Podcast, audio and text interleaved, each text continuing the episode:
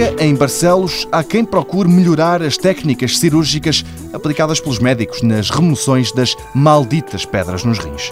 O professor João Vilaça começa por dar conta de alguns dos problemas sentidos no procedimento mais comum atualmente. Um dos grandes entraves da técnica atualmente aplicada, que é uma técnica também minimamente invasiva, prende-se com o processo inicial, que é a punção percutânea. O que é, que é a punção percutânea? É o momento em que o, o médico vai uh, aplicar, através de uma agulha, vai tentar fazer chegar uma agulha um dos cálices renais. O problema é que atualmente esse tipo de guiamento da agulha portanto, é realizado com base em imagens 2D.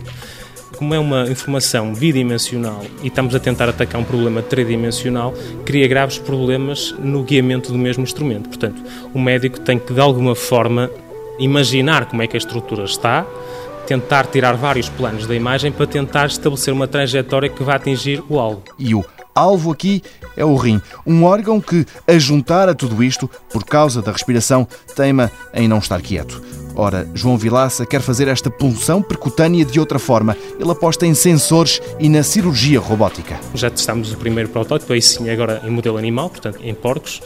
Foi criar uma espécie de GPS interno, portanto, que vai ser colocado no interior do rim através do ureter até ao cálice renal.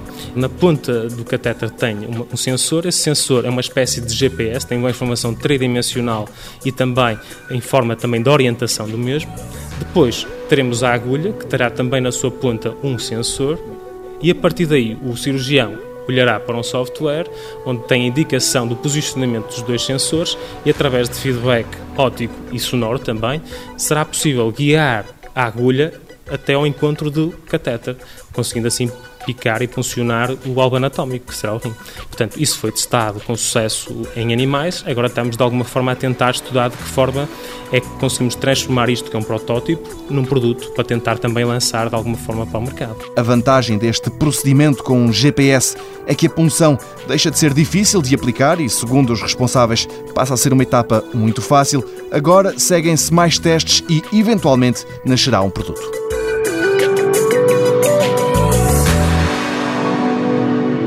Mundo Novo, um programa do Concurso Nacional de Inovação BSTSF.